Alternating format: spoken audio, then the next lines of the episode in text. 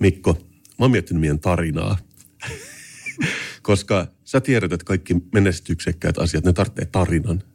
On sellaisia asioita, niin kuin vaikka Rübendecker-mehu.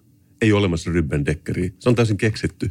Mä kans luin, että Jack Wolfskin on joku saksalainen firma, joka tekee jotain kuoritakkeja. Ei ole olemassa Jack Wolfskin, niin Mikko. Ja mä jopa muistan, että kun Ivana Helsinki aloitteli joskus nollaluvulla, niin eikö niillä ollut joku tarina, että joku pietarilainen tulitikkutihtailija on asettunut Helsinkiin ja se oli ihan keksitty tarina ja kaikki oli niin tietoisia jopa siitä, että se oli keksitty, mutta kaikki vaan osti sen tai oli vaan sillä, että no, mutta tämähän on ihan, tämähän on ihan cute, että on tämmöinen tarina tällä firmalla. Älä vaan kerro, että ei ole olemassa mitään Kasperia ja Mikkoa, on olemassa vaan tarina. Legenda kahdesta kundista, jotka nauraa omille jutuille. Ei kun mun mielestä meillä on nimenomaan hyvä tarina jostain, että tuotiin podcastit Suomeen ja oltiin naapuruksia, törmättiin sillä tavalla, että siinä ei ole mitään vikaa. Onko sulla se, kun sä, aina kun sä kuulet jonkun podcastin, niin sä mielessäsi hymähdät ja ajattelet, että mm, tiedä, mistä tämä idea on tullut alun perin. Joo, ja tämä on just se tarina, mistä puhun. Tämä on tarina, mistä pidetään kiinni ja se on erinomainen. Mutta tämä onkin se mun ongelma, että ehkä se on vähän liian hyvä. Se on ehkä liian täydellinen ja siloiteltu tarina. Ja sä tiedät, että kaikissa hyvissä elokuvissa pitää tulla se suvantokohta jossain vaiheessa, että vaikeuksien kautta voittoon. Ehkä tämä nyt ei mennytkään ihan hyvin. Ja kun meillä menee niin hyvin, niin meillä ei ollut niin kuin luonnollisesti tällaista pientä notkahdusta. Niin mä oon ajatellut, että meidän pitäisi keinotekoisesti ehkä tässä lähiviikkoina yrittää luoda sellainen. Yritätkö se kertoa, että me tulemme näkemään vielä tässä lähiaikoina sellainen otsikko, missä lukee Kasperin ja Mikon podcast on rikki ja ihmetellään, että mitä sille on käynyt ja miten se voitaisiin korjata. Toi on hyvä. Mun mielestä on vasta tämmöinen niin kuin saagan alku. Mutta mä ajattelin aloittaa varovaisesti tätä niin kuin uutta, miksi tätä voisi sanoa niin kuin dramaturgisesti, tätä niin kuin, katharsis. katharsis. Et mä ajattelin aloittaa varovasti ja mä oon retrospektiivisesti luonut meidän Jinglen ekan demon. Siis mä oon tehnyt sen suoraan, mutta mä oon ajatellut, että voitaisiin tehdä vähän semmoista radioteatteria nytten. Että mä olen tehnyt meidän Jinglen ekan demon. Mä tein sen siis eilen, mutta, mutta tämä oli muka tehty kolme vuotta sitten. Ja nyt mä soitan sitä sulle ja mua jännittää kauheasti, kun mä soitan sitä ekalle muusikolle. Ja sit voi olla, että sä teilaat sen tosi paljon. Ja siinä, siinä on ensimmäinen särö meidän suhteessa. Mä oon aina tuntenut sellaisia kylmiä inhon väristyksiä, kun on puhuttu improvisaatioteatterista tai osallistuvasta teatterista. Itselleni on aina vaikeaa. Onko nyt Kasper käynyt niin, että mun pahimmat painajaiset ja pahimmat pelot, mitä mä oon pelännyt, mä oon myös kutsunut luokseni. Ja nyt mä joudun improvisoimaan ensimmäistä kertaa elämässäni radioteatterihengessä hetken, jona sä soitat kolme vuotta sitten ensimmäistä demoversio meidän tunnarista. Se on hyvä, että sulla on vaikeaa. Käytä tota. Nimenomaan. Sun pitää olla epämukavassa paikassa, että sä voit nousta Phoenix-linnun lailla tähän meidän niin kuin kukoistavaan todellisuuteen. Mutta tältä siis kuulostaa meidän eka demo.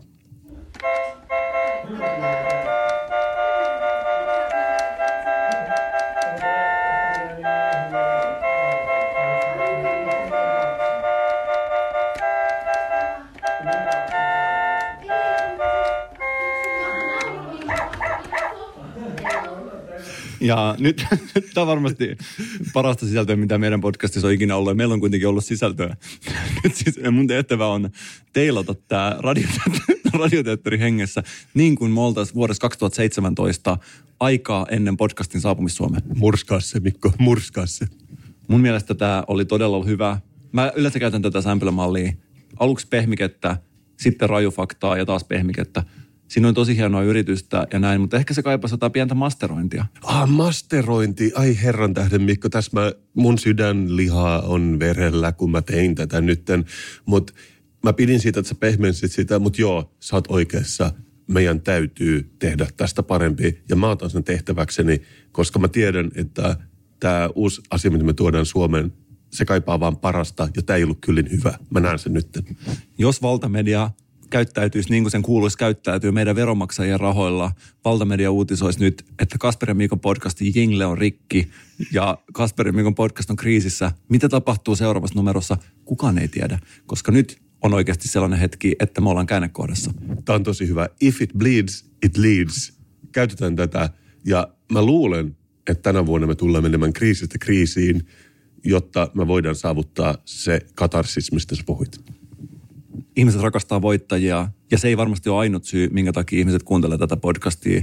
Nyt meillä on luvassa taistelu ja siitä kun me selvitään oikeasti kassu, niin me selvitään mistä tahansa. Voisi sanoa, että tämä vuosi, tämä tulee olemaan meidän tulikaste, mutta me tartutaan molemmat tähän mikrofoniin ja kävellään yhdessä sen läpi. Ja vaan silleen me voidaan syntyä uudestaan vielä paremmaksi. Sä siellä kotistudiossa olet suomalainen ihminen, joka kuuntelee suoraa, lähes suoraa lähetystä Helsingistä, meidän suomalaisten yhteisestä pääkaupungista. Terveiset täältä Helsingistä sinne kotistudioihin. Mulle on hyviä uutisia kaikille meille suomalaisille ja kaikille urheilun ystäville tarkemmin ottaen. Viime yönä mä sain hyviä uutisia. Nyt Kasper, turvavyöt kiinni ja asetut tiukasti penkille, koska viime yönä Valtteri Filppula on, on lyönyt maalin verkkoon. Ja tämä on keissi, mitä me ollaan seurattu. Valtteri Filppula, miehemme maailmalla, suomalaisten, suomalaisin ihminen. Hän on tehnyt maalin ja hän on tehnyt ajassa viisi minuuttia. Tämä on oikeasti, mehän ollaan seurattu tätä. Joo, joo, siis ihmiset luulivat, että curlingista ei tulisi mitään, mutta nyt me nähdään, että joku pystyy kurlaamaan viides minuutissa sen limpun kassiin, niin mä oon tosi iloinen tästä. Ja tämä on oikeasti sellainen asia, mitä me ollaan seurattu tässä, ja mulle tihkuu koko aika lisätietoja. Esimerkiksi mä oon nyt oppinut sitä, että Valtteri Filppula pelaa Detroit Red Wingsissä, ja se on joukkue, jossa hän on ollut jo ilmeisesti pitkään. Näitä lisätietoja tihkuu koko aika. Jatkuvasti tulee pieniä tiedon rippeitä. Toinen juttu on se, että mä näin tällaisen tekstitv-kuvakauppauksen, koska niin kuin me ollaan puhuttu, ihmiset tekee tämän podcastin, ja tämä on ihmisten podcast ihmisille. Ja mä haluaisin lisätä, että ihmiset, joilla on välillä vaikeuksia, jotta ne pystyy tulemaan paremmiksi. jotka vaikeuksien kautta pääsee voittoon. Me ollaan ihmisiltä saatu vinkkejä ja sen jälkeen, kun ensimmäisen kerran Valtteri Filppulasta on alettu puhumaan tässä podcastissa, sä et Kasper usko, tuntuu siltä, kun olisi sellainen siemensäkki avattu, josta valuu siemeniä meidän päälle. That's what she said. Tiedätkö, kun maatilalla on iso säkki täynnä jyviä, siinä on alla sellainen nyöri. Ja sen kun avaa, sieltä tulee kaikki siemenet, tippuu siiloon. Tämä ei oikeasti sellainen tarina, mitä sä luulet. Tämä symbolinen tapa kertoa siitä, että kuinka paljon näitä tiedonjyviä oikeasti meillä on tullut. Koska mä olen oikeasti saanut ihmisiltä paljon tietoa Valtteri Filppulan menestyksestä maailmalla. Ja tämä on oikeasti ilouutinen. Ja tosiaan viime yönä, luetaan tämä nyt ääneen, Pittsburghia vastaan pelattu 19.30. En tiedä, mitä tämä tarkoittaa, mutta tässä on joka tapauksessa Pittsburgh, Detroit 3-1, Filppulla tehnyt maalin. Ja tässä on tämä pieni vitonen. Sä luulet, Kasper, että se on pelinumero. Se ei tarkoita sitä. Tietoa tihkuu koko aika lisää. Se tarkoittaa sitä, että maali on tehty silloin, kun viisi minuuttia on peliä kulunut. Lopeta. Jos Valtteri Filppula suorittaa näin hyvin jatkossakin, se voi ajaa Sauberilla ensi vuonna. Ja se on mun suurin unelmani. Terveiset Filppulalle sinne maailmalle. Täällä seurataan silmäkovana, mitä tapahtuu seuraavaksi nyt muihin aiheisiin. Kyllä, go Detroit Red Wings.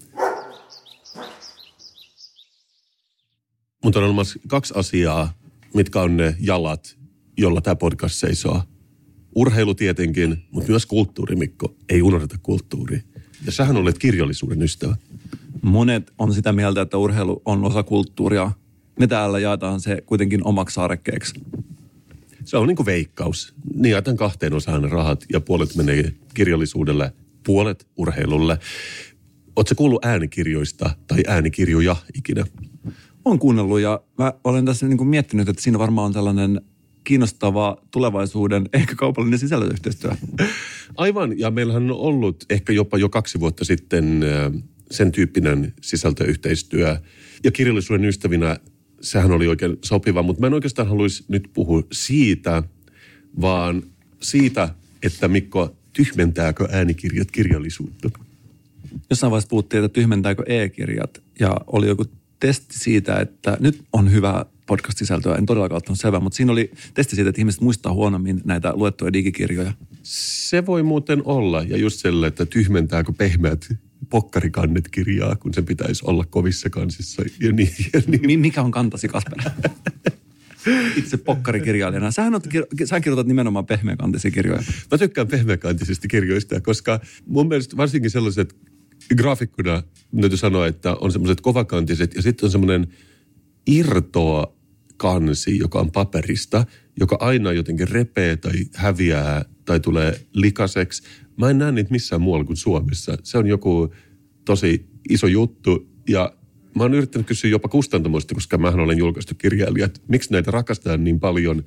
Ja ne kai vaan meinaa, että niistä saa paremman hinnan. Että vaan niin kuin ihmiset on tottunut, että kirjan pitää näyttää siltä. I don't know man. Mutta nyt se on kuitenkin menneisyyttä, koska paperikoneet on ajettu alas, metsät on kaadettu, paperiset kirjat ei ole enää se juttu, vaan nimenomaan äänikirjat. Ja näitä erilaisia toimijoita tulee lisää markkinoille koko ajan. Varsinkin ruotsalaiset firmat rynnii markkinoille. Ja koska näitä alustoja tulee lisää, niin se on tyypillisesti tämmöinen kuukausimaksu, että luen niin monta tai kuuntelen niin monta kirjaa kuukaudessa, kun ehdit ja jaksat. Niin ne myös tarvitsee enemmän kirjoittajia. Ja mun tietoon on tullut, että on joku uusi toimija, mä en aidosti muista sen nimeä, mutta on lähettänyt tällaisia mailia ympäriinsä ikään kuin potentiaalisille kirjailijoille, että hei, nyt meillä on tämmöinen alusta, nyt kannattaisi ehkä kirjoittaa äänikirja ja nimenomaan silleen, että ei kirjoittaa kirjaa, vaan kirjoittaa suoraan äänikirjaksi, koska on tällaiset ohjeet kuin äänikirjan kirjoittaminen – Tämä on kiinnostavaa. Mä luin jonkun haastattelun jostain kirjallista, mikä just vaikeroi äänikirjojen edessä ja hänen kommentti oli siinä, että se muuttaa kirjoja johonkin suuntaan, koska esimerkiksi äänikirjana ei kuulemma toimi dialogi niin hyvin, jos joku lukee sen ja siinä on vaikka viisi eri puhuvaa ääntä. Siinä on tällaisia, mutta tosi, tosi kiinnostavaa. Joo, ja nämä ohjeet, mä luen ne sulle, niin sä voit itse päätellä, tyhmentääkö se kirjallisuutta. No okei, pitää olla selkeä juonenkulku, suoraa dialogia ilman ajallisia hyppyjä, vain yksi näkökulma, yksi päähenkilö, mieluiten kirjoitettu minä-muotoon, vähän henkilöitä, vain vähän henkilöiden nimiä, yksinkertainen kieliasu, helposti kuunneltava. Et siinä jo oli monta tällaista, joka ei ehkä kaikkein niin kuin yllytä sellaiseen niin kuin uutta luovaan maailmankirjallisuuden kirjoittamiseen. Tämä oli varmasti just tämä, mistä tämä kirjailija Hikikarpalot otsalla puhui siinä haastattelussa. Sitten jatkuu. Siis tässä on kaksi a ohjeita äänikirjan kirjoittamiseen. Pitää sijoittua Suomeen. tämä on meille suomalaisille varmasti tärkeää. Joo, nimenomaan, että kun tämä on suomalaisille äänikirjan kirjoittajille, että Suomeen, ja sitten tässä on esimerkkiä hyvistä kirjoista, jotka sijoittuu Suomeen. Varessarja, Turku. Anteeksi, tämä on jotenkin spontaani. Komis, komisario Koskinen Tampereella. Mikä on komisario?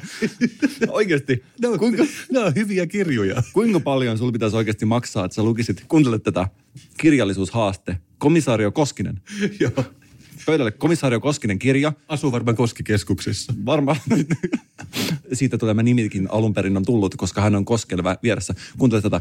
Komisario Koskinen kirja pöydälle – sun pitäisi Kasper laittaa sun kaikki digilaitteet lentokonetilaan, viereiseen huoneeseen, ei mitään virikkeitä. Komisaari Koskinen kirja, sun pitäisi lukea se yhdeltä lukemalta. Ajatus yhtään harhautumatta paljonko sinulla pitäisi oikeasti antaa riihikuivaa tästä toimenpiteestä? Ei paljon mitään, koska näitä on paljon enemmän näitä esimerkkejä hyvistä kirjasarjoista, niin kuin Milla Ollikaisen yllässarja, joka sijoittuu ylläksellä. Tämä Se... kuulostaa tämmöisen kuin Elisa alkuperäissarja. Joo, ja Maria Kallio, joka sijoittuu pääkaupunkiseudulle, ehkä jopa Kallioon, mistä minä tiedän. Mutta nämä on siis niin esimerkkejä hyvistä hahmoista, jotka meidän sinivalkoisia lukuhermoja kutkuttelee. Nämä vaan kuulostaa hauskolta, mutta nämä on oikeasti varmasti todella hyviä. Sitten on myös jatkuu, että mikä tekee hyvän äänikirjan. Vain vähän ympäristön kuvausta, henkilöt ovat keskiössä. Tapahtumat etenevät nopeasti. Pitää olla moderni ja kaupallinen ja sisältää paljon murhaselvittelyä. Onko tämä, siis mä oon ihan varma, että tämä on joku seiskaluokkalaisten aineen ohjeet.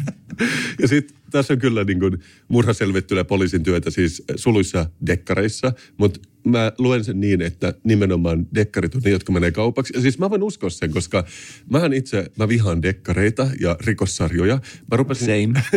mä rupesin jopa katsomaan siis millä kanavalla on tämä Beforeigners, onko se HBOlla, niin kuin norjalainen alkuperäissarja, joka on tehty HBOlle. Siinä on siis toi suomalainen näyttelijä pääasiassa, mikä Krista Kosonen, whatever. Mutta siinä oli tosi hyvä premissi, että yhtäkkiä rupeaa vaan ilmestymään ihmisiä Oslon edustalle. Ne ilmestyy mereen ja ne tulee joko viikingiajalta 1800-luvun lopusta tai ehkä keskiajalta.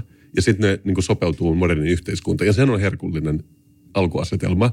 Mutta sitten siihen sekoittiin murhamysteeri ja sitten tämä Kriste joutuu selvittelemään niitä. Ja sitten vähän on silleen, oliko tien pakko? Tai siis, mä, mä en välitä yhtään tästä murhasta. Olisitte ottanut kaiken irti tästä niin kuin kohtaamisesta, kun sehän on joku allegoria pakolaistulvalle, bla bla bla. Yritätkö se kertoa, että ohjeet äänikirjan kirjoittamiseen on alun perin lähtenyt Norjasta ja tämä on vaan käännetty Suomessa ja se sarja on, siellä on joku tekijöistä saanut tämän lapun käteensä. Mikko, nämä ohjeet jatkuu. Pidä mielessä TV-sarjaformaatti. Eli nämä on niin suoraan, nämä on niin kirjoittaisi just synopsiksi TV-sarjaan ensimmäiset kappaleet ovat tärkeitä, koska lukija voi koska vaan lopettaa kuuntelemisen, bla bla bla, ja vaihtaa kirjan ilman lisämaksua. Sitten on tämmöisiä perusjuttu, hyvä dramaturgia, bla bla bla. Mutta vain vähän henkilöitä ja nimiä. Henkilöiden nimet eivät saa olla samanlaisia, että ei saa esimerkiksi, ei saa esimerkiksi olla sekä Marko että Markku, koska lukijalle tulee hankalaa. Tästä mä kyllä pidän, koska mun mielestä ei mikään vastenmielisempää kuin kirja, jossa on paljon henkilöiden nimiä. Se on todella hankala mulle muistaa niitä, koska mulle nimet on vähän yhdentekeviä. Kasper, ootko sä samaa mieltä? Maksiminimimäärä, kaksi kappaletta, Kasper ja Mikko, riittävän erilaiset, ei sotkeru toisinsa. Kyllä. Helppo muistaa. Joo. Ja sitten tämä jatkuu ikuisesti, mutta ei saa olla vaikeasti äänettyviä sanoja.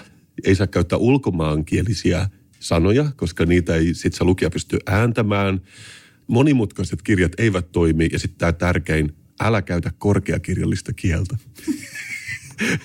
Eli mä luen sen näin, että täydellinen äänikirja on se, kun joku sanoo, minä tappasin sinut nyt. ja se toimii todella hyvin äänikirjana. Ehdottomasti. Mä alun perin epäilin, että tämän ohjeiston kirjoittaja toimi vapaa-aikanaan myös seitsemän luokan äidinkielen opettajana. Tai oppilaana. Tai oppilaana. Mä mä korjaan sitä, että se mä veikkaan, että se on siellä niin kuin viidennen ja kuudennen luokan taitteessa suurin piirtein. Kyllä, mutta nämä on siis ne ohjeet, että jos sinäkin Mikko nyt tuossa mietit, että miten rahoittaa tämä sun talo, minkä sä oot äsken rakentanut, niin, niin näillä ohjeilla pitäisi syntyä hitti sun mielestä siis. Mä ehkä itse ajattelen näin, että joku semmoinen yllätyksellisyys voi olla paikallaan kirjallisuudessa. Ja mä, kun mä mietin vaikka elokuvia, kun tässä annettiin niin tarkat ohjeet, että mikä on hyvä elokuva, niin aina välillähän tulee joku esimerkiksi, vaikka joku tuli 20 vuotta sitten joku Blair Witch Project, joka oli vähän sellainen käsivaralta kuvattu jossain metsässä ja se pienellä budjetilla, mutta se uudisti koko sen kauhugenren, että tänäkin päivänä tehdään kopioita siitä, niin se ei olisi tuskin ehkä syntynyt näiden ohjeiden mukaan, koska nämä on vähän turhan spesifiikit. Ja koska tässä sanotaan myös, että, että pitää tutkia, mitkä muut kirjat toimivat äänikirjana selailemalla suoratoistopalvelujen top-listoja ja sitten vähän niin kuin kirjoittaa samanlainen. Wow. Niin sillä ehkä ei synny niitä maailmankirjallisuuden klassikoita. Fair enough, ei ehkä tarkoituskaan, mutta mä laittaisin riman vähän korkeammalle kuin nämä ohjeet. Sä oot lukenut nämä ohjeet aikaisemmin kuin mä. Mä oon sanonut nyt. Mutta saanko Kassu pitsata sulle mun uutta äänikirjaprojektia, joka on tässä syntynyt as we speak? Saat. Kuuntele tätä. Yksi kundi, joka haluaa rakentaa itselleen talon. Muista ei vaikeita sanoja nyt. Talo on vähän hankala mulle. Talo hankala. Mies rakentaa. Hyvä, tämä on kultaa. Miehen nimi on Mikko. Joo, helppo nimi. Helppo muistaa, koska puolet miehistä on Mikkoja. Ja ratkoo murhamysteeriä. Uh, uh. Paikallisessa Itä-Helsingin ympäristössä. Joka tuo siihen lähestyttävän rouheuden. Komisario Mikko. Vai onko komisario liian vaikea? Komisario Mikko. Mä edelleen kuulen, että tämä olisi jonkun sellaisen uuden suomalaisen suoratoistopalvelun oma alkuperäissarja, jota mainostetaan ihan hieman liian isolla teholla, joka ihan hieman liikaa paljastaa sitä, että tässä on nyt lähdetty hakemaan uutta sorjosta. Itse asiassa, kun nähdään on aika selkeät, todella selkeät ohjeet, voisiko jo olla joku algoritmi, että jos mä vaan syötän siihen Itä-Helsinki, talo, komisario Mikko, niin se kirjoittaisi tämän äänikirjan ja lukisi sen robottiäänellä ehkä nauhalle. Komisario Mikko tulee kotiin. Komisario Mikko laittaa valot päälle. Komisario Mikko Jano, komisario Mikko Olut. komisario Mikko nukahtaa. Murha. Oikeasti Kasper, jos emme tehdä tämän perusteella Kasper ja Mikko, komissaario Mikko, äänikirjaa, mä oon pettynyt, koska mä oikeasti näen, ja tässä yhdistyy myöskin toinen unelma, mikä mulla on ollut pitkään, Kasper ja Mikko selkokielellä. Kyllä. Ja ehkä komisario Mikko tappaa Poddaa ja Kasperin. että me saataisiin tätä rouheutta ja dippiä meidän, meidän storyyn, niin kuin mä paljon tuossa peräänkuulutin alussa. Tämä on siis mahdollisuus. Voi myös olla, että se on valekuolema ja mä herään henkiin. Komisaario Mikko, ensimmäinen jakso. Kuka pahoinpiteli Kasperin? se voi olla kuka tahansa, mutta toisaalta ei, ole liikaa, ei saa olla liikaa henkilöitä, joten se ei ehkä voi olla kuka tahansa. Ensimmäinen vuorosana. En tiedä, kuka se oli. ja myös viimeinen. Mutta hyvä, nythän meillä on taas uusi konsepti, mikä toteuttaa. Pysykää kuulolla. Pysykää kuulolla.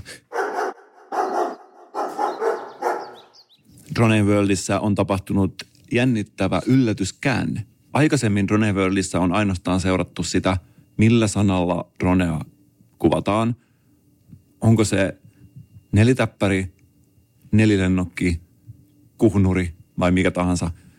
Tämä on se, mihin me ollaan keskitytty täällä. Me ollaan keskitytty siihen, mitä sanoja media käyttää dronesta ja millä tavalla droneja kuvataan meidän suomalaisten yhteisissä medioissa. Nyt mulla on sulle uutisia, jotka saattaa ihan vähän rajoittaa sun pään. Meidän kuulijat, jotka on tuolla korvat höröllä joka paikassa, seuraa tätä tilannetta ja monesti asiat, mitkä on kaikkein kiinnostavampia, tapahtuu siellä valtamedian katseen ulkopuolella, kaduilla, striiteillä, niin kuin sä tiedät. Takkunetissä. Mä tiedän, mitä sä sanot. Vallatuissa taloissa. Mitä takkunet? Tää, tää, tää eh, soittaa jotain kelloa. Mikä takku.net? Onko se joku anarkistien joku pikku Facebook-ryhmä? Mä, mä en ole ihan varma itsekään, mutta se mainitaan usein jossain yhteyksissä. Niin mä ajattelin vaan niin kuin mennä sen aallon päällä. Nyt ihan varmasti seuraavan viikon tapahtuu komissaario Mikko kirjautuu luokäyttäjän tilin takku.nettiin. Siinä on sellainen asia, mitä mä en tiennyt aamulla, että mä tuun tänään tekemään myöhemmin päivä. Ihan oikeasti mä pistän tämän muistiin, mutta ei harhauduta asiasta. Dronet, ne on kaikkialla. Niitä on ihan joka puolella. Ja tämä uusi käänne, kiinnostava käänne, tapahtui 14. päivä kahdetta. Uu, ihan muutama päivä sitten. Ihan muutama päivä sitten. Tämä on, Kasper, tämä on tuore. Flashing news. Ja breaking news. Drone Worldissa 14. päivä kahdetta Valentiinin päivä, niin kuin me kutsutaan. Ja tämä uutinen tulee Turusta. Turussa on tapahtunut seuraavaa turkulaisella kadulla. Siellä on ensimmäisen kerran meidän kuulija, joka ei halua nimensä julkisuuteen sen takia, että tämä asia on hieman arkaluontoinen. On. Ja tämä meidän kuulija on kuullut, että drone on lausuttu muodossa droni. Droni. Ja lausijan nimi oli Jouni. droni Jouni. Kundi, jolla on kauko-ohjain ja tällainen muovihäkkyrä aina mukana, minne ikinä meneekään. Ja mä veikkaan, että drone Jounilla on myöskin pelkästään dronien kuljetukseen tehty erikoisreppu. Kuuleeko tämän äänen? Mindi blowattu, koska tämä todellakin niin kuin avaa mun horisonttia. Että se voi lausua näinkin ovelasti. Ja tämä sekoittaa tätä pakkaa entisestään. Tämä on ollut todella hankala juttu alun perinkin. Drone ei edes viittaa siihen, että mitä se kirjoitetaan. Ja ehkä, mikä pahinta, mä tiedän, mä näen sun katsesta, että suakin jännittää tämä. Tuleeko tästä myös uusi kirjallinen tapa ilmoittaa ja puhua droneista? Onko drone uusi tapa kirjoittaa, joka alun perin katujen kielellä kansanparista lähtenyt puhekielinen ilmaisu, vähän niin kuin jees, joka kirjoitetaan mm. nykyään jillä ja ennen kirjoitettiin yllä. Vähän niin kuin Japanissa on salarymän, joka tarkoittaa työläistä. Mä tiedän, mitä sanot. Kyllä, me ollaan liikaa keskitetty tähän olemassa olevaan vokabulääriin ja ei nostettu meidän katsetta siihen horisonttiin, joka kuitenkin Turussa esimerkiksi siintää. Ja me tiedetään, että se on eri kieli, siellä voi olla vaikea niin kommunikoida ihmisten kanssa, mutta jos ne on näin uutta luovia siellä päin, niin mä oon pelkästään iloinen siitä. Kun te liikutte siellä kadulla, olkaa tarkkana, Kertokaa meille, mitä te näette, mitä te kuulette. Nämä on arvokkaita tiedonhippusia, koska näistä me täällä halutaan kertoa ensimmäisenä. Podcast, joka toi podcastit äänitetyn puheen Suomeen, tuo myös breaking newsit ensimmäisenä sieltä, missä ne tapahtuu. Kiitos Mikko siitä. Mikko, sä muistat, että viime jaksossa mä kerron sulle, että mä saan kaikki mun uutiset TikTokista. Se ei ole ihan totta. Mä saan myös mun uutiset Instagramista. Onko tässä nykyajan Yle ja Helsingin Sanomat? Kyllä se ehkä taitaa olla nyt niin, kun metsät on kaadettu ja pehmeäkantiset kirjat on paperin keräyksessä. Mutta mä seuraan tällaista ruotsalaista henkilöä kuin Anna Salin, jolla on ihan hauskoja postauksia. En tunne henkilökohtaisesti, mutta seuraan mielelläni. Ja tässä käsiteltiin sellaista pikkuutista, mitä tapahtuu välillä, vähän makaberia, mutta oli joku välien selvittely alamaailmassa. 35- ja 39-vuotias mies, jolla oli jotain biiffiä. Ja toinen katkasi toiselta sormen. Ouch. Ouch, I know. Mikä sormi? Toivottavasti ei ollut kuulijan elittisormi, eli keskisormi. Tämä oli just tämä, mikä tekee tästä rikoksesta erityisen raan, että se pakotti sen valitsemaan sen sormen ennen kuin se katkaisi sen. Ja tässä on oikeastaan se kysymys, että mä tiedän, että ei ole hauskaa, mutta jos mä nytten, tai jos komisario Mikko oli Itä-Helsingissä ja tapaisi rikollisen, ja sitten tämä rikollinen pakottaisi komisario Mikon valitsemaan, että minkä sormen sä haluat menettää, niin minkä sä valitsisit? Tämä on paha. Tämä on ehkä asia, jota haluaisi pohtia mahdollisimman pitkän aikaa, ehkä jopa muutaman vuoden, jos mahdollista. Ja mä tiedän, että se on todella stressaava tilanne varmaan siinä vaiheessa, kun joku pakottaa sut valitsemaan, minkä sormen sä menetät. Että mä itse varmaan vaan panikoisin, että peukalo. Mutta se on tietenkin väärä vastaus. Peukalo on se varmaan, varmastikin kaikki mielessä sormi, mitä ei missään nimessä halua menettää, vai mitä itse olet mieltä? Se rajaa hirveästi mahdollisuuksia viestiä sun käsillä erilaisissa tilanteissa. Facebookissa. Esimerkiksi Facebookissa. Todella hankalaa. En missään nimessä ottaa sitä mun pitäisi lähteä ehkä sieltä pienimmästä päästä ja ottaa se vaivaisin sormi. Ja siitäkin, jos saa valita, niin mahdollisimman vähän kerrallaan. Eli pikkurille. Kyllä. Tämä oli myös tämän alkuperäispostaajan niin kuin stance, eli, eli ote tähän, että totta kai, että niin kuin, ottakaa pikkurilli, että sille ei tee mitään. Mutta tässä vaiheessa keskusteluun liittyi eräs nainen, joka esittäytyy, että hän on töissä käsikirurgisella Tukholmassa. Ja mulla ei ole mitään syytä epäillä, etteikö olisi totta. Ja se oli silleen, että ei nyt missään nimessä pikkurilli, että kun sä tartut johonkin, niin suurin osa voimasta on itse asiassa pikkurillissä. Ja mulla ei ole mitään syytä epäillä, etteikö se olisi totta. Tämän jälkeen tähän niin kuin liittyi toinen kommentoija ja puhui siitä, että hän tunsi miehen, joka harrastaa bodymodifikaatiota. Eli teknisen käsityön opettaja yläasteelta. Joo, mutta siis on, Vanne Sahalla. on hyvin pieni piiri, joka tykkää esimerkiksi poistaa sormen tai pelkästään osan sormesta, vaan siksi, että se on siistiä ja striittiä ja kuulii. Ja tämä oli tehnyt todella kovaa researchia ja tullut siihen tulokseen, että nimetön on nimenomaan se sormi, mitä sä tarvitset kaikkein vähiten.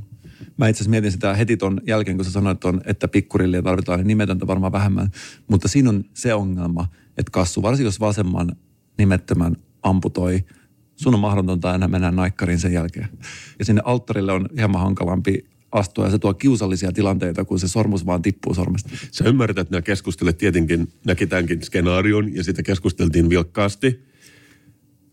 Mutta onneksi tämä ihminen, joka oli töissä käsikirurgisella, tuli taas mukaan keskusteluun. Siis tässä puhuttiin siitä, että tietenkin jos sulta otetaan nimetön pois, tässä on se sormusongelma, mutta myös se, että saattaa olla vähän epävakaa se ihminen, joka poistaa sitä.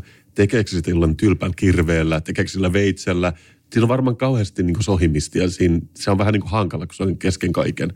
Mutta tähän on oikea vastaus, siis kirurgian nimissä, ja se on yllättävän kyllä etusormi.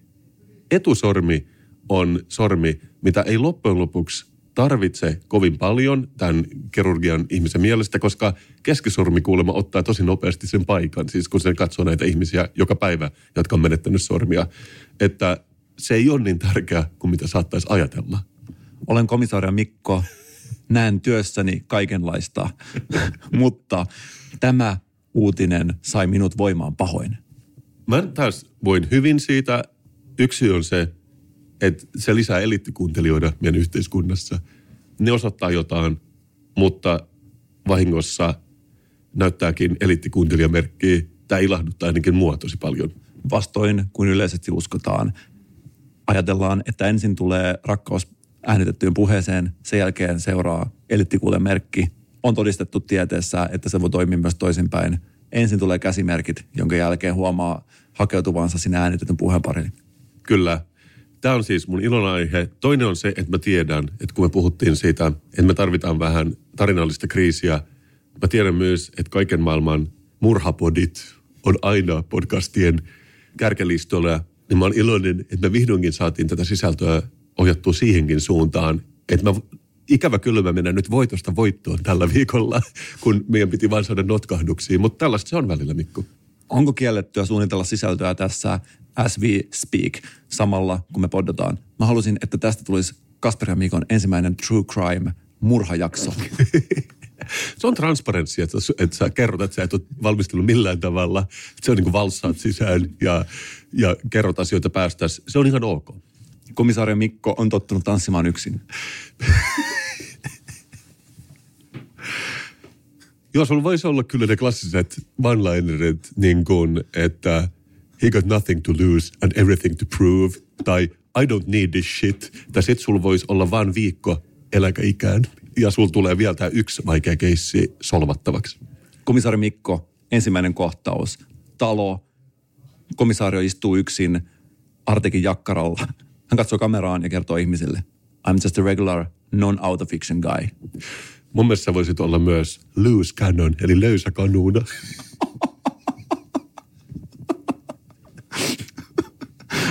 Joo, se- se voi- se on, anteeksi, mutta nyt mun on pakko estää tämä, koska sä itse luit ton ohjeiston. Eikö sä nimenomaan kielletty kaikki symboliikka, allegoria, kaikki muu tällainen kuvailu löysä kanuna.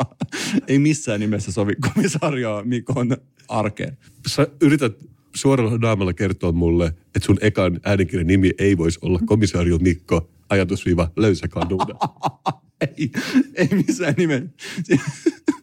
ellei, ellei Kasper, siinä oikeasti, ellei siinä oikeasti ensimmäisessä kohtauksessa olisi kanunaa, jota täytetään ruudilla. Sinne laitetaan sisälle hauleja ja huomataan, että itse asiassa piippu on liian iso. Ja hänellä oli vain yksi viikko varhaiseläkkeeseen, joka tuli siitä, että hän on rakentanut taloa liian kauan. Ja samaan aikaan hänen poddaluystävänsä oli pahoinpidelty rankasti. Kukaan ei tiedä minkä takia. Liittyykö se löysä kanuna tapaukseen? Emme voi tietää. Ei voida tietää muuta kuin, että se partneri oli rookie, joka oli annettu tämän veteraanin pariksi, kun ne ajelee ympäri Itä-Helsinkiä siinä piiska-autossa. Komisario Mikko kuulee, että hänestä on käytetty termiä löysä kanuna. Hän suuttuu. Vähän sen jälkeen ihminen, joka on ensimmäisen kerran käyttänyt tätä termiä kuvaamaan häntä, pahoinpidellään rankasti. Kuka on syyllinen? Komisario Mikko poistaa täältä ihmiöltä etusormen tähän kirjoittaa itse itse. Todellakin, kuka tarvitsee ohjeita, jos kerran äänikirjojen kirjoittaminen on helppoa. Ja mehän jopa nauhoitetaan se samalla, että tästä vaan niin kuin Henkka editoi ne parhaat palat. Mä sanoisin, että ensi viikollahan tämä kirja ilmestyy. Pysykää kuulolla. Pysykää kuulolla.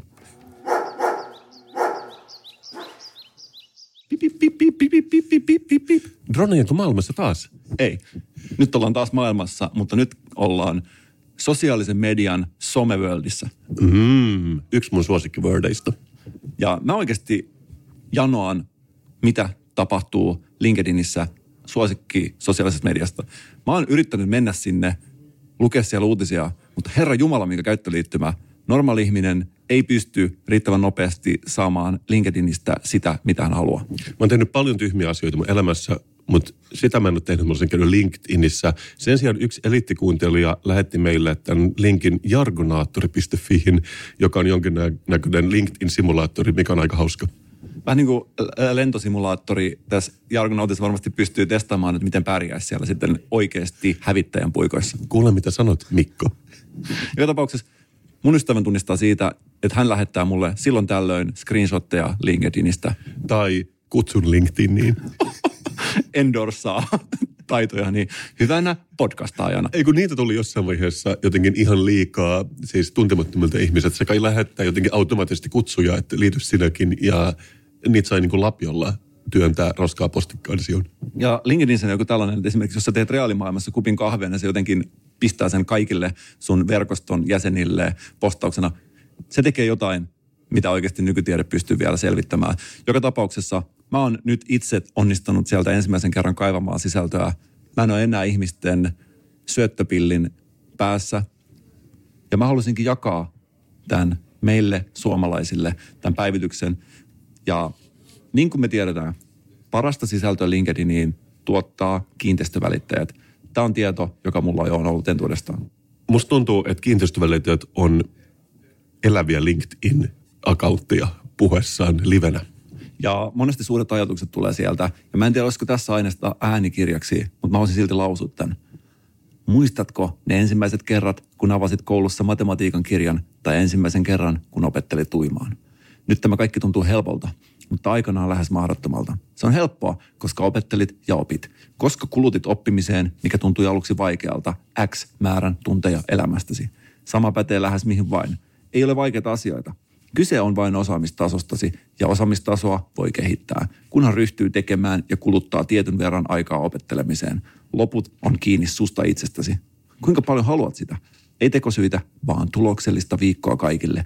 Häsä, neljät liikkuu aivan mahdotonta tietää, onko tämä Jargonaattorista vai sitä oikeasta LinkedInistä, mutta ilmeisesti tämä allekirjoitus kertoo, että se on siitä oikeasta. Tämä oli oikeasta LinkedInistä ja pysähdytään hetkeksi tämän postauksen äärelle. Mitä postaaja haluaa sanoa? Hän haluaa sanoa, että kun opettelee asioita, niitä voi oppia. Mä muistan vaan neljät liikkuu. Ja sen takia se aihetunniste onkin todella toimiva, koska se jää ihmisten mieleen. Joo. Äh, hashtag not sponsored ei ole sponsoroitu. Voisi olla. En näe mitään estettä. Jonain päivänä. Jonain päivänä. Ja täällä äh, joku kommentoi, hyvä nosto. Asiat, jotka ennen olivat vaikeita, vaikeita tuntuvat treenien jälkeen helpommilta.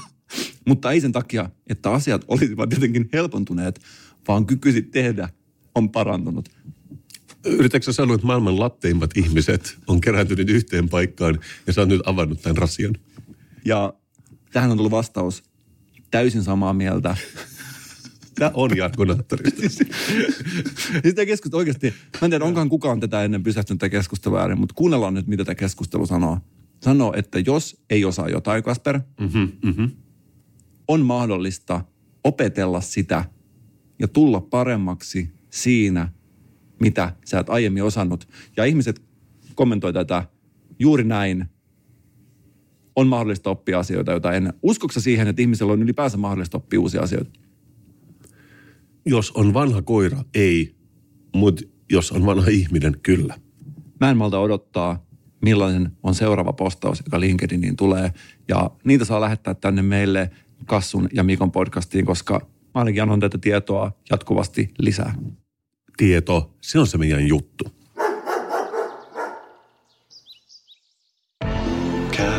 It's a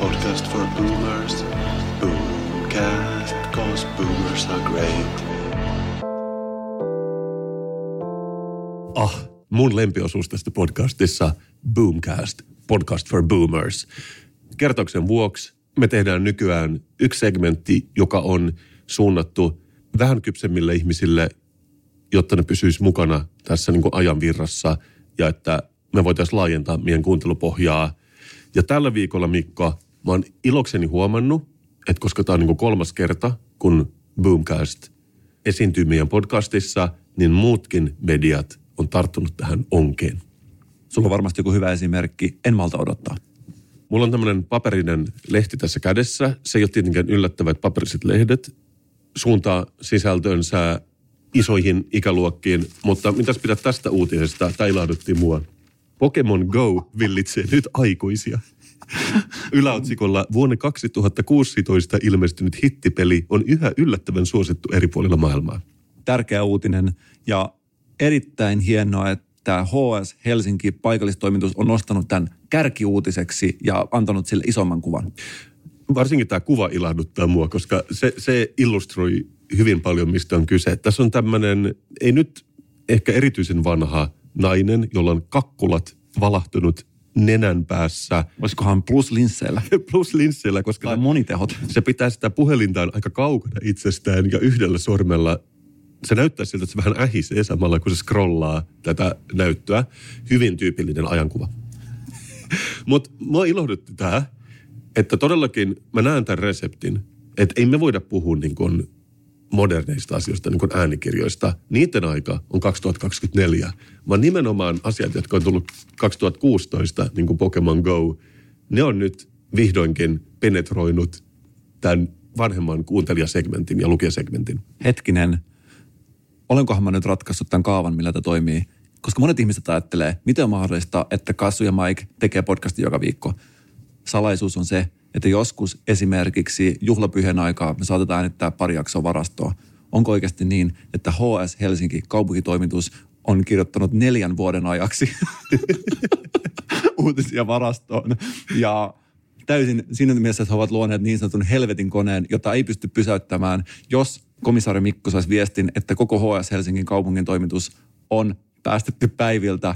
Mikään ei muuttuisi. Neljä vuoden ajan uutisia tulee jatkuvasti. Oikeasti, onko tässä kyse nyt siitä? Älä vaan kerro. Siitä mä en osaa sanoa mitään, mutta mä oon kräkännyt tuon koodin. Okei, vuonna 2016 ilmestynyt Pokemon Go villitsee nyt aikuisia. Mä haluaisin kertoa sulle muista asioista tässä mun segmentissä, jotka nyt kypsiä Boomer-segmenttiin. Mikko, mitäs mieltä näyttää fidget spinneristä?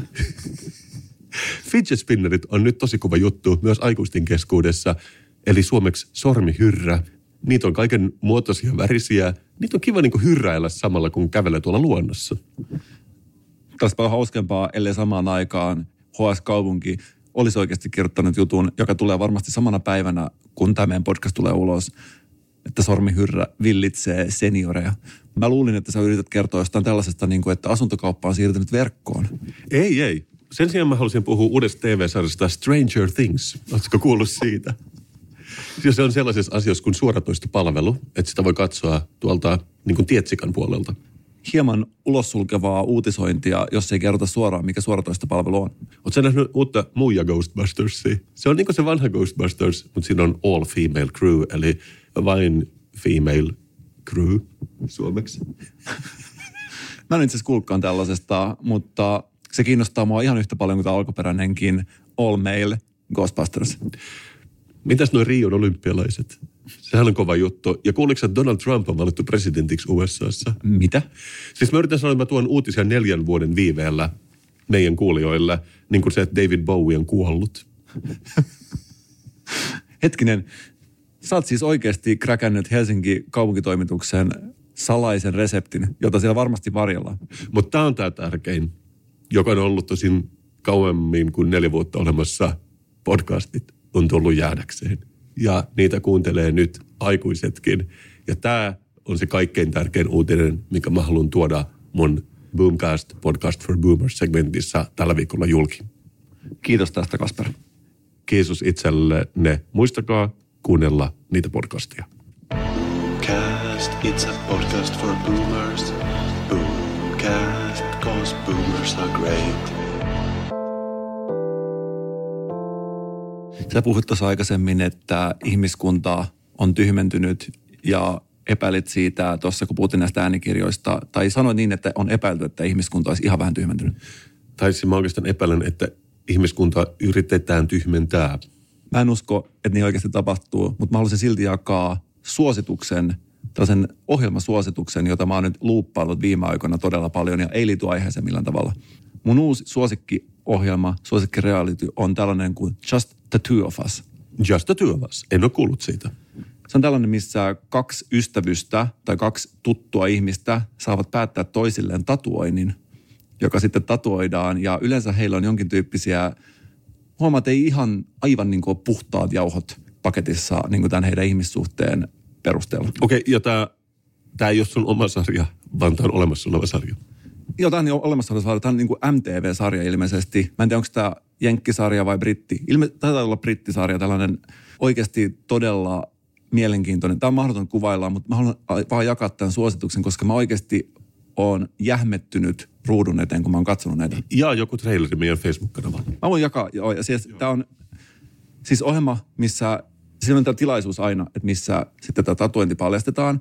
Siinä on teipit päällä, tämä tatuoitu ihminen seisoo siinä tällaisella niin kuin, valokeilassa, juontajat ja sitten tämä tatuoinnin päättäjä odottavat siinä ja sitä on tietysti pitkitetty todella pitkään ja se on ainut idea, mikä tässä ohjelmassa on. Ja nämä tatuoinnit on muun muassa tällaisia, että esimerkiksi yhdellä naiselle oli tatuoitu dildo reiteen.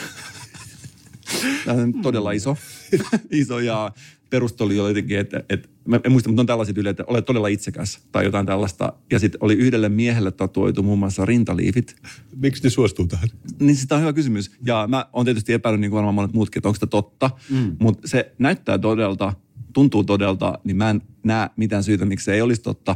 Mutta se on todella mielenkiintoisia tavallaan tällaisia niin kuin tatuointivaihtoehtoja. Tämä on mun tällainen mediasuositus, audiovisuaalinen mediasuositus tällä viikolla.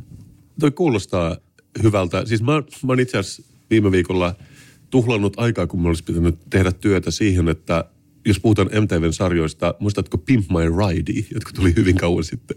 Ja siitähän oli tämä juttu, että niitä sen jälkeen, kun ne oli pimpattu, niin revittiin kaikki näytöt ja kaiuttimet pois. Ja nämä ihmiset, niille jäi niin kuin ikään kuin tyhjä hylsy käteen. Siis nuoremmille kuulijoille tiedoksi, että siis oli tämmöinen Music Televisionin sarja, missä otettiin joku romuauto ja sitten semmoinen tiimi, oliko siinä kuin räppäri kuin Exhibit, joka sen johdolla ne teki siitä tosi semmoinen pimped out, eli ne, ne kustomisoi tämän auton semmoisella vuoden 2004 tekniikalla, että oli tosi paljon äh, just pieniä telkkareita ja subwoofereita ja plyysiä. Ja niissä oli tällaisia älyvapaita ratkaisuja. Esimerkiksi saattoi olla niin, että takakontista nousee joku koripallokori, tai sitten oli esimerkiksi neljä erillistä DVD-soitintaa joka ovesta. Juuri niin, mutta tämä on joku YouTube-kanava, missä joku tyyppi niin kuin löytää jostain romuttomalta nyt niitä autoja ja katsoa toimiiko ne ja, ja mitä niille kuuluu ja bla bla bla. Ei siinä mitään, mutta siinä kai just oli tämä sama juttu, missä puhut, että ne ei usein ollut niitä romuautoja, mitä ne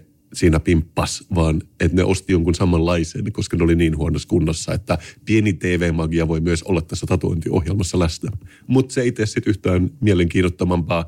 Ehkä me tehdään sitten 15 vuoden kuluttua sellainen sarja, että otiko oikeasti se tatskan vai oliko se vain purukumitatuointi. Ja mikä oikeasti on totta? Onko komisario Mikko oikeasti edes olemassa? Ja mikä tatuointi komisario Mikolla on? Siihen voidaan saada yksi luku liitettyä. Mutta hei, tämä jakso rupeaa lähestymään loppua, mutta ennen sitä saanhan mä kaivaa sulle tästä viikon juoman. Viikon juoma. Ja tällä viikolla, Mikko, mä tuon sulle jotain, minkä mä toivon, että tulee olemaan semimiellyttävää, nimittäin tämän. Karma, ginger beer. Mm, lupava. Organic, ekologisk, alcohol free. Siis mä itse asiassa syymi, mutta mä juon Karma-firman kombuchaa ja se on parasta kombuchaa. Mä pidän siitä. Tää on niiden ginger beer. Mut Mikko, jos sä oot yhtään niin kuin minä, mikä on ginger beerin ja ginger alein ero? Hmm, en tiedä. Mäkään en tiennyt. Mä otin sulle selvää. Tää on ginger beeria ja siis ilmeisesti ginger beer on tää alkuperäinen, kun aikana, jolloin oli paljon siirtomaita Englannilla 1200-luvulla, ne keksi tehdä tämmöistä inkivääristä juomaa, joka siihen aikaan oli alkoholillista. Että siinä oli jopa 11 prosenttia alkoholia. Ja tämä käy luonnollisella fermentointimenetelmällä. Että siinä on joku sieni, jonka nimi on ginger beer plant, joka saa sen käymään. Nomen est omen. Joo, mutta sitten siinä jostain syystä on poistettu alkoholi Myöhemmin sitä saa kuulemma myös alkoholisella, mutta se on tavallisempaa, että ginger beer on tänä päivänä 0,5 prosenttista. Sitten kuulemma ginger ale, mitä mä en ollut edes tajunnut, että ne on kaksi eri asiaa. Se on vaan hiilihapotettua vettä, mihin on lisätty sokeria ja inkivääriä. Ja se on niin kuin paljon keinotekoisempi tuote. Mutta sitten kuulemma nykyään bla bla bla, pakka sekoittuu. Mutta mä oon iloinen, koska tämä näyttää aika hyvältä kaikin tavoin tämä Karma Ginger Beer. Sä et ehkä tiedäkään sitä, mutta mä oon ollut itse mukana kehittelemässä kahta eri drinkkiä. Gin Ginger, joka on ginger ja ginia. Ja tää oli tällainen, kun nuorena rokkarina kierrettiin rokkipaikkoja Suomessa sähkökitarattanassa, niin kehitettiin takavuonna. Siis toinen oli tällainen kuin Chin XL, mikä oli siis tuoppiin tehty iso GT. Okei, muutenhan tätä käytetään missä jonkin Moscow Mulein nykyään tätä kinkeri-olutta, mutta kiehtova pieni alkoholikulutuksessa historia tuli siinä samalla. Mä aion avata tämän pullon. Tämä tulee siis tällaisessa aika miellyttävässä ruskeassa pullossa. Tässä etiketissä on silmät karmaa tekstin yläpuolella ja myös jonkinlainen lootuskukka, joka kuplii. Siinä on kaikki ekologiset tarrat ja tämä näyttää siltä, että tämä on, tämä on fair for life ja kaikkea. Mä oon ostanut sen tällaisesta luontaistuotekaupasta, joten tämän nyt pitäisi olla vähemmän innoittavaa kuin yleensä. Mä pidän tästä repäisyä korkeastakin, koska nämä on sellaisia, mitkä jos se jättää uimarannalle, niin voi saada vieltuhaavan. Wow. Mä myöskin sellaisia, mä itse tykkään pyöritellä kaikki objekteja käsissäni, niin mä on nimenomaan näitä korkea monta kertaa pyöritellyt niin, että on tullut tällaisia viiltohaavoja. Varoitus sinne oikeasti, jos lähdette näitä viikon juomia juomaan, niin nyt ehdoton varoitus, varokaa terävää korkkia. Tämä myös aukeaa yllättävän huonosti. Tämä ei niin kuin, no niin, noin. Mutta aika, aika tämmöinen niin kuin kireä poksahdus tuli. Voimakas, kylpyhuonemainen tuoksu. Mä uskoin tämän, koska ainakin tämän karmafirman kombucha, ne on vähemmän makeita ja enemmän silleen, että Mä tykkään sit, kun vähän sattuu kurkussa, kun juo. Tulee mieleen se alkoholin korvikkeeksi tehty inkivääri shot-juoma, jonka nimeä en muista, mutta jonka tietäjät muistaa meidän back-katalogista. Totta, sellaisen pimentoko. Pimento, kyllä. Joo, todella hyvä. Siis tä, tässä on vähän sama väri, aika tollainen vaalea, mutta tämähän on luonnollista, niin tähän ei ole lisätty mitään shittiä. Tollainen aika luonnollinen joku hiivan kaltainen sivutuoksu on kyllä tässä. Niin, voisiko se olla se, se, joka saa sen käymään, se sieni? Jonka nimi on osuvasti Ginger Beer sieni. Ihan paras nimi sille. Tässä on kyllä luonnonmukainen sivumaku, joka on aika hiivainen. Siis, mutta mä pidän siitä, että tässä on hyvin vähän sokeria. Onkohan ollenkaan? Tai sitten se on niinku just käyttänyt kaiken sen sokerin siihen alkoholin tekemiseen. Ei ole hassumpaa, mutta inkiväärin määrää voisi olla ehkä enemmänkin. Aa, sä oot totta. Tässä on ruokosokeria ja Brasiliasta, fermentoitua inkivääriä, perusta, sitruunamehua, ei paljon muuta. Tulee mieleen kiljujuhon keittämä kilju, jota ollaan juotu joskus aikaisemmin. Tässä on vähän sellaista premium-kiljun makua myös. Mä olin unohtanut kiljujuhon, mutta terveisiä. Terveiset kiljujuholle. Pistäpäs uusi pönttö porisemaan. Voidaan tehdä tällainen missä he ovat nyt jakso jossain vaiheessa. Mutta tää on ihan oikeasti todella hyvää. Tää on ihan mun suosikki. Mä annan täällä 5 kautta 5. Ehdottomasti samat pisteet täältä. Vau, wow. onneksi olkoon Karma Ginger Beer. Breaking news, keskeyttäkää kaikki, mitä teette tällä hetkellä. Meidän podcast lähestyy loppuaan, mutta ennen sitä meillä on isoja, isoja uutisia. On aika engageata audienssia ja on aika kohdata teidät silmästä silmään. Meidän podcastin elittikuuntelijat, eli ne, jotka on kuunnellut pidemmän aikaa, ne muistaa, että meillä on kaksi hanketta vireillä tällä hetkellä. Suomen suosituin streetwear ja Suomen suosituin olut – olutta pannaan as we speak ja streetwearia ommellaan as we speak, joten me ollaan pitämässä tilaisuutta, jossa nämä molemmat tuotteet lanseerataan. Kyseinen tilaisuus torstaina 26. päivä maaliskuuta. Pistäkää almanakkaan, save the date. Yksityiskohdat on meillekin hieman vielä auki, mutta niin kuin sanoit, ompeluskoneen nakutus kuuluu tänne asti ja pieni porina kuuluu tuolta Espoon Panimosta. Espan Panimo, jonka nimi on tietenkin Salama Brewing, ei unohdeta sitä. Me ei olla ihan varmoja vielä, missä tämä meidän live-poddausilta, missä lanseerataan myös Suomen suositun oluit ja Suomen suositun streetwear tulee tapahtumaan, mutta mä sanoisin, että Suurkallion alueella. Ja meidät tunnetaan monista asioista ja hyvä tapahtumatuotanto, hyvä laadukas tapahtumatuotanto ei ole vielä osa tätä meidän työkalupakkia, joka tässä meidän vieressä tällä hetkellä on kirjaimellisesti. Jos on hyviä ideoita paikaksi, saa ehdottaa, pitää sieltä Suurkallion alueella ja pitää olla kahden kundin mentävä lava. Mutta mä just mietinkin tätä, että ken tietää, ehkä joku meidän kuulijoista omistaa baarin, on töissä baarissa, tietää, että torstai-ilta tarvitsisi vähän piristystä, tuodaan tupa täyteen, voidaan maistella meidän uutta olutta. Se ei ole mahdotonta, että meihin voi ottaa yhteyttä. Kassu, ylitäänkö mä nyt valtuudet, jos mä sanon, että henkilö, joka auttaa meitä tuottamaan koko tapahtuman, järjestämään sen, ideoisen, saa palkinnoksi kuukauden kuulijan arvonimen. Kyllä. Ja onko liiottelua sanoa, että hän saa myös T-paidan itselleen kotiviemiseksi? Tarkoitan tietysti T-paidan tästä meidän uudesta streetwear-mallistosta. Ei ole liioteltua. Mä voisin jopa sanoa, että saa puoli pulloa olutta sen lisäksi. Tai ellen muuta, ainakin tölkin muistoksi sinne omaan tölkkikokoelmaan, koska tästä tulee harvinainen tölkki. Kyllä, ja todellakin me pidetään myös livepoddaus-sessio, jonka jälkeen on luvassa harvinainen meet and greet Kasperin ja Mikon kanssa, joka on tietenkin lähes yhtä arvokasta kuin sekä se streetwear että olut. Livepoddailu tulee sisältämään Kasperin seksivitsejä, joita on aikaisemminkin ollut meidän aina live-poddailusessioissa. Ja Meet and Greetissä pystyy kuvauttamaan itsensä meidän kanssa ja pystyy siihen samalla ehkä saamaan nimikirjoituksen tähän streetweariin kiinni. Kyllä, eli 26.3. Mutta mä mietin tätä asiaa, että mehän ollaan livepoddattu ennenkin, mutta mä luin tällaista Scientific American-tyyppistä lehteä. Mä en muista, oliko se just sen nimenen. Mutta siinä oli taas kerran yksi tämmöinen juttu, että miten Donald Trump pääsi valtaan. Sä oot varmaan lukenut niitä miljoonia.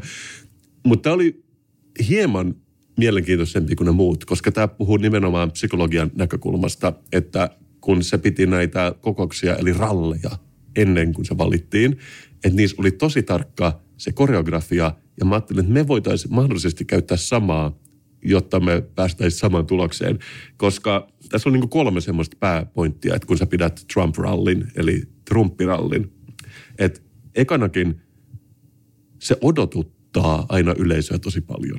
Että jos sanotaan, että Trump esiintyy kello kuusi jossain Staples Areenalla, niin sinne ei sitten todellakaan tulla esiintymään kuin ennen vasta kello seitsemän tai kahdeksan. Ja tässä on kuulemma semmoinen mekanismi, että ne ihmiset, jotka on siellä, niin ajattelee, että vau, että tämä on varmaan tosi tärkeä ihminen, kun me joudutaan odottamaan sitä näin kauan. Ja myöskin, jos nämä muut ihmiset odottaa sitä, no kai munkin sitten pitää odottaa, koska ihan nämä mitään tyhmiä varmaan nämä muutkaan, tämä, nämä magalippikset tässä mun ympärillä on, että tämä lisää sen arvoa meidän suosikki Vladimir Putinhan tekee tätä jatkuvasti. Hän odotuttaa kaikki ihmisiä. Saattaa kuulemma odotuttaa jopa kolme tuntia jotain päättäjiä ja se on tällainen power move häneltä. Okei, okay, joo, ja mä oon törmännyt tuohon itse, kun joku tapaa meidän, mutta silloin mä oon silleen, come on, niin kuin mä näen tämän läpi, että miksi pitää nyt odottaa, että mulla on muuta tekemistä. Mutta toinen tärkeä, että pitää niin kuin tunnistaa viholliset. Ja siis Trump tekee sen niin, että siellä on kuulemma paljon turvamiehiä, että kaikki joutuu menemään metallipaljastimen läpi, että niin kuin tuntuisi myös, että tässä on joku vaara läsnä, että voi olla vihollisia meidän keskuudessa. Ja sitten on kuulemma turvamiehiä, jotka niin kuin hakee koko ajan, seisoo lavan edessä, hakee koko ajan katsekontaktia kaikkien kanssa. Ja sitten kovaäänisesti kerrotaan, että jos te näette Trumpin vastustajan, niin älkää koskeko siihen, mutta menkää puoliympärisen ympärille ja sitten chantatkaa, että Trump, Trump, Trump, Trump. Wow. Ja se intimidoi, niin intimidate, se tekee tämän henkilön olon tukalaksi. Ja siis se, että se on vihollinen, niin siihen ei tarvita mitään, että se olisi joku, tiedät sä, Bernie Sanders julistetta mitään sellaista, että sen tarvitsee vaan olla vähemmän innokas kuin muut. Wow. Joo, että se on niin valitaan vaan, että toi tyyppi selkeästi ei ole niin kuin aito kannattaja, koska sillä ei ole sitä lippistä, sillä ei ole tätä niin kuin kylttiä. Ja mä mietin tätäkin, että jos meidän pod live tulee ihmisiä, jotka saattaa kuulla muita podcastia, niin mä ehdotan, että muut kerääntyy sen ympärillä ja huutaa Kasper ja Mikko, Kasper ja Mikko, Kasper ja Mikko, kunnes se ymmärtää paikkansa. Meillä on oikeasti puuttunut aito, oikea, yhteinen vihollinen. Ja saanko mä ehdottaa esimerkiksi Antti Holmaa tällaiseksi, koska hän on oikeasti ihminen, joka tekee vastasisältöä podcast-eetteriin. En ole kuunnellut, varmaan hyvin mukava, mutta jos jo Antti Holma tulee meidän yleisöön, niin me tiedetään, miten niin käsitellä tämä. Mutta sä puhuit vihollisista, ja tämä oli se kolmas ja, ja tärkein myös, mikä, mistä Trump tunnetaan, että kun paikalle tulee akkreditoituneita toimittajia, ne laitetaan omaan karsinaan, omaan lossiin, joka on salin perällä.